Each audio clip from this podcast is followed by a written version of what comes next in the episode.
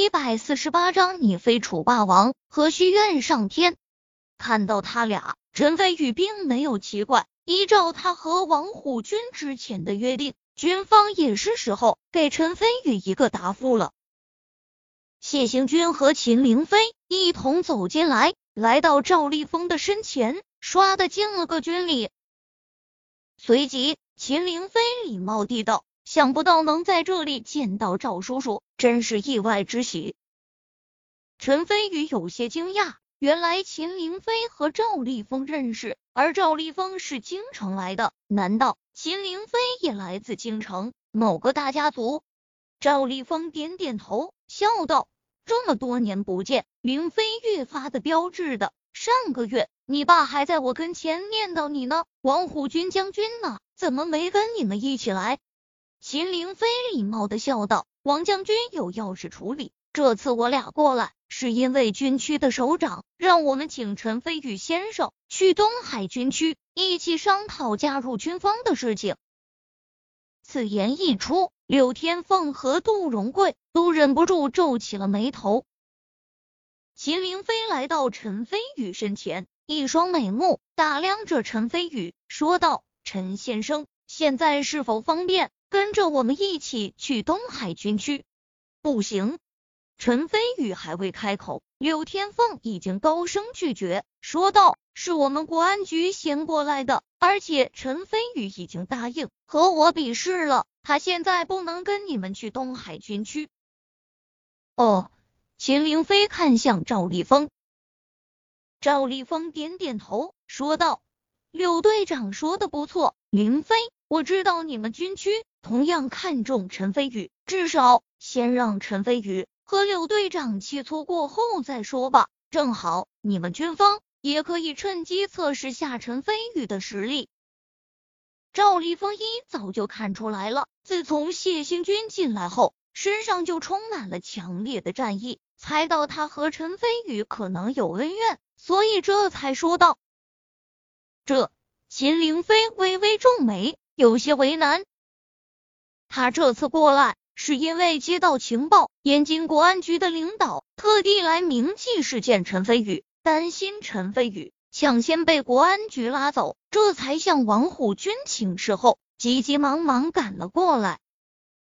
秦凌飞丝毫不怀疑，在和柳天凤的切磋中，陈飞宇百分百能获胜，到时候赵立峰肯定会对陈飞宇另眼相看，再想邀请陈飞宇去军区，那就不是一件容易的事情了。凌飞，我觉得赵局长说的有道理，和陈飞宇的切磋也算上我谢兴军，陈飞宇，你可敢应战？谢兴军紧握双拳，战意盎然。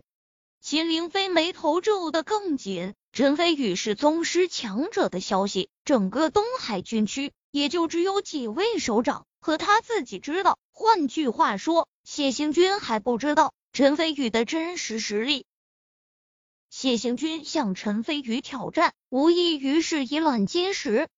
秦凌飞正准备出言阻止，突然只听陈飞宇淡淡道，手下败将何敢言勇？谢行军脸色微变，随即冷笑一声，自信地道，现在的我已经今非昔比，只有迟暮的英雄才会夸耀往日的荣耀，而我谢行军会永远向前看，不但会打败你，还要再抢回韩慕清，因为只有我才是最适合他的人。陈飞宇微微皱眉，心中不喜，说道，好，既然你这么有自信，那我就成全你。秦凌飞暗中叹口气，事已至此，再阻止也没用了，只能走一步看一步了。希望此战过后，谢行军不会被陈飞宇打击的信心全无才好。秦凌飞向后退了一步，表明不再阻止这件事。你叫谢行军，是东海军区的兵王谢行军。突然，柳天凤向谢行军问道，虽然他远在燕京，不过同样听说过兵王谢行军的大名。自然是我，谢行军点头说道。柳天凤讶然，继续问道，你实力如何？半步宗师，谢行军一派傲然。这么年轻就是半步宗师，不愧是东海军区的兵王。柳天凤惊呼一声，眼中有一丝压抑和欣赏，他欣赏强者，而谢兴军无疑就是这样的强者。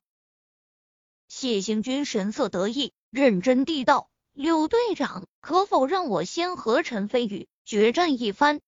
对于谢兴军来说，自从他被陈飞宇在滨海之畔打败后，他就开始了地狱般的练功模式，为的就是有朝一日打败陈飞宇，抢回韩慕清。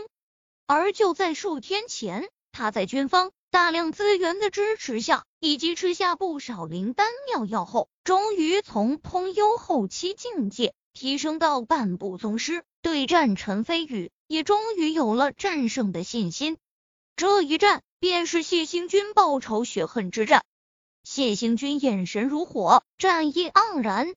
柳天凤微微犹豫，看向了赵立峰，赵立峰沉吟，微微点头。柳天凤这才说道：好，希望你能好好教训教训陈飞宇，让他知道天高地厚。放心，我一定会的。谢行军自信地道，然后看向了陈飞宇，说道：陈飞宇，以前你带给我的耻辱，今天我会双倍奉还。陈飞宇神态懒散，就算是半步宗师又如何？虽然从字面上来说和宗师只差半步，但这半步和真正的宗师却不至于万里之遥。因此，对于宗师以下的武者，陈飞宇一点战斗的欲望都欠奉。你俩也别谦让了，一起上了。陈飞宇淡淡说道，神态不可谓不目中无人。谢兴军和柳天凤同时怒气勃发。赵立峰看向陈飞宇，眼中兴趣更浓。只有秦林飞和杜荣贵觉得陈飞宇这句话再正常不过了，毕竟陈飞宇是真正的宗师强者。陈飞宇，你未免太嚣张了吧，别以为你曾经打败过我，现在就能高高在上俯视我了，因为我现在已经今非昔比，拜你我一人足矣。谢行军大怒，突然轻喝一声，上手便是八极拳中的杀招，脚尖踏地快速前行，一招短拳轰向陈飞宇的面门，拳势快速霸道，拳尽含而不发。